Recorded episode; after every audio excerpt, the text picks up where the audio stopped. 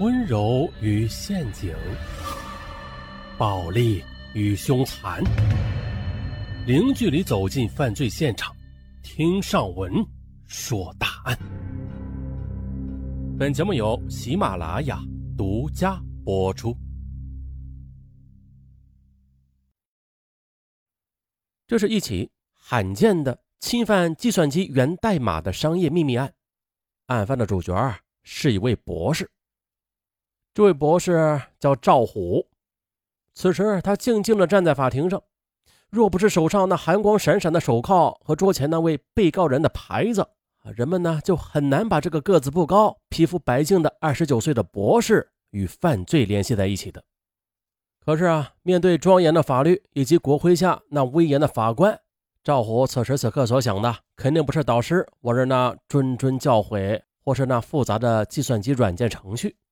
而是二审法院的法官们会不会改变一审法院对他做出的侵犯商业秘密罪的认定以及有期徒刑的改判呢？啊，接下来咱们从头细说。赵虎，湖北省武汉市生人。由于天资聪慧，大学毕业之后，他又顺利的读完了硕士课程，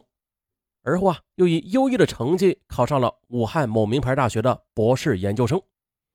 而在电脑软件开发方面，赵虎似乎有着异常的天分。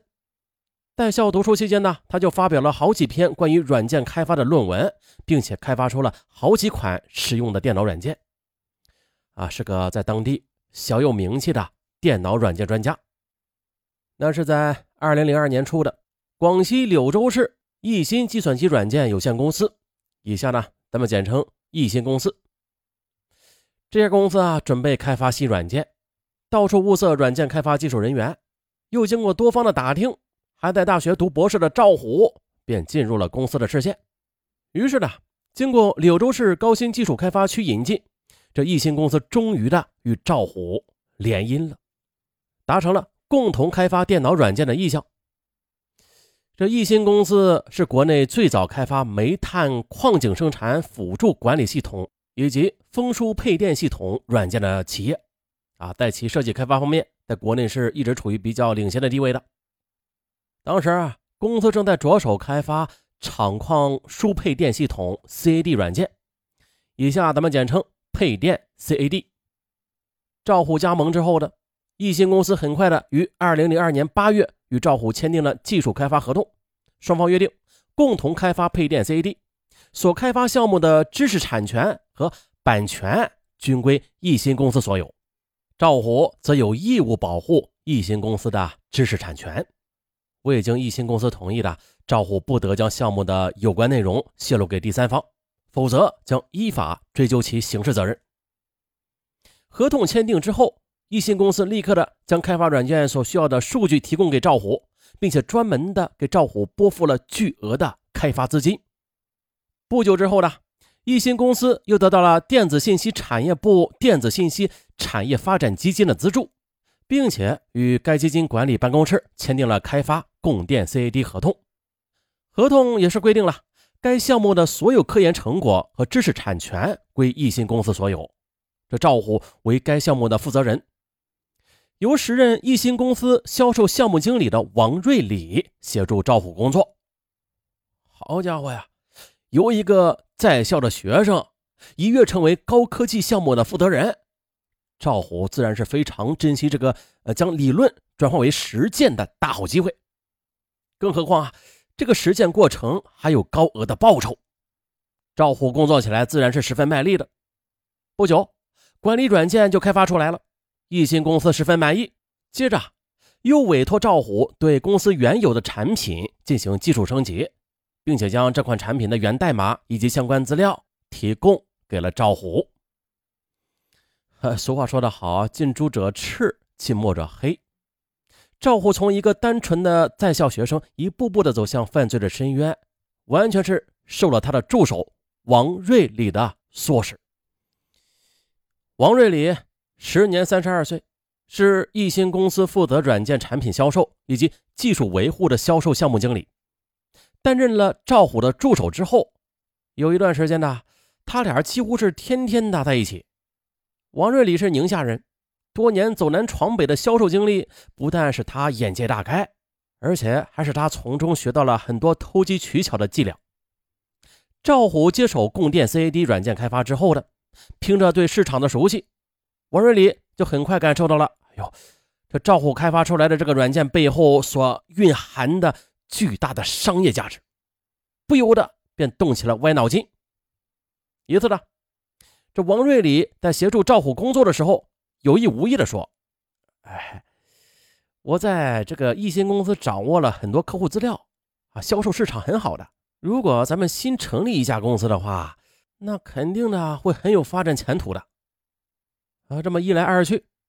见赵虎渐渐对他的计划产生了兴趣，王瑞礼干脆的就是彻底的撕下了伪装，便赤裸裸的唆使赵虎借机生蛋。即利用易鑫公司提供的资料和资金，开发出软件之后，再偷偷的销售。赵虎虽然并不精通法律，但是毕竟也是受到过多年的高等教育的，他也知道自己与易鑫公司签有合同的，他如果这样做的话，就会引起知识产权纠纷，弄不好还会身败名裂呢。所以，对王瑞礼的诱惑迟迟下不了决心。啊，不行，一定要说服赵虎。王瑞礼则狠狠地下定了决心。从此之后，只要逮着机会，王瑞礼就会坐在赵虎身边，呃，对着他的耳朵窃窃私语。久而久之的，通过对王瑞礼的潜移默化，赵虎对王瑞里的计划渐渐的从反感到害怕，从害怕再到幻想，心里的天平悄悄的发生了倾斜。可是的。在王瑞里的说服工作还未最后大功造成的时候，一心公司已经注意到了他的反常举动了。二零零三年十月底了，一心公司以销售品行不端为由将他给开除了。啊，王瑞礼离开一心公司之后，那劝说赵虎的借机生蛋的决心反而是更加的坚定了。接着，凭借着对赵虎的了解和自己的那三寸不烂之舌。他坚信自己一定能够说服赵虎的。接着，王瑞礼到北京，又经过一番实地考察，准备成立一家公司，另起炉灶。前提是，当然得有赵虎的加盟了。啊，老谋深算的王瑞礼知道，要将智商极高但是社会阅历很浅的赵虎绑上自己的战车，供他驱使，那最直接有力的办法，莫过于金钱的诱惑了。主意打定之后，王瑞礼便多次的秘密赶赴武汉，极力的劝说赵虎成为公司的股东。啊，在巨大的利诱面前，赵虎心中的那份对金钱的渴望，终于是战胜了对法律的畏惧，以及多年来接受高等教育所建立起来的道德体系，同意成为王瑞礼的合伙人。接下来的赵虎一面继续的为一星公司开发软件。一面又悄悄的与王瑞礼和葛某在北京共同成立了北京杰威特公司。这博士赵虎以技术入股，占股份的百分之三十五，王瑞礼和葛某各占百分之三十二点五。赵虎呢任总工程师，负责软件的开发和技术指导；王瑞礼任总经理，负责销售以及技术维护。这葛某任法人代表。一个合伙侵犯商业秘密的战车便隆隆的发动了。这公司刚一成立，王瑞礼便迫不及待的告诉赵虎，说这以后公司的主要产品是煤矿通风、供电和地测等软件，由赵虎负责开发，而其中的供电软件就是赵虎为一心公司开发的供电软件为基础的，继续的在完善着升级。赵虎毕竟是有头脑的在读博士啊，开始他还担心复制一星公司的源代码会引起知识产权纠纷呢。但是王瑞礼煞有其事的对赵虎说：“你就放一百个心，我大伯一家啊都是做律师的，我已经咨询好了，他们说我们的软件只要能够注册了版权，那就没有事儿。”呃，真的？哎呀，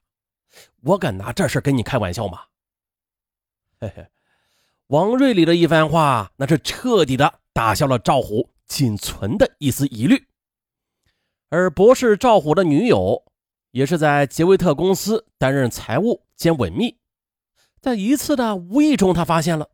公司里的一个软件图标与赵虎为艺兴公司开发的软件很相似，急忙的就追问赵虎，可是赵虎却轻描淡写的说：“哈，王瑞里是咨询过律师的，我们的软件已经注册版权了，就不会有事如果艺兴公司真的要告，那行啊，那就告国家版权局好了。”再后来，王瑞里又在北京找了一家中介公司申请版权。称要六十页的源代码，赵虎于是啊，将他为艺兴公司开发的供电 CAD 软件中的六十页拷贝给了王瑞礼。王瑞礼又将软件更名为矿井供电，拿到了国家版权局进行登记，然后堂而皇之的在国内市场销售起来。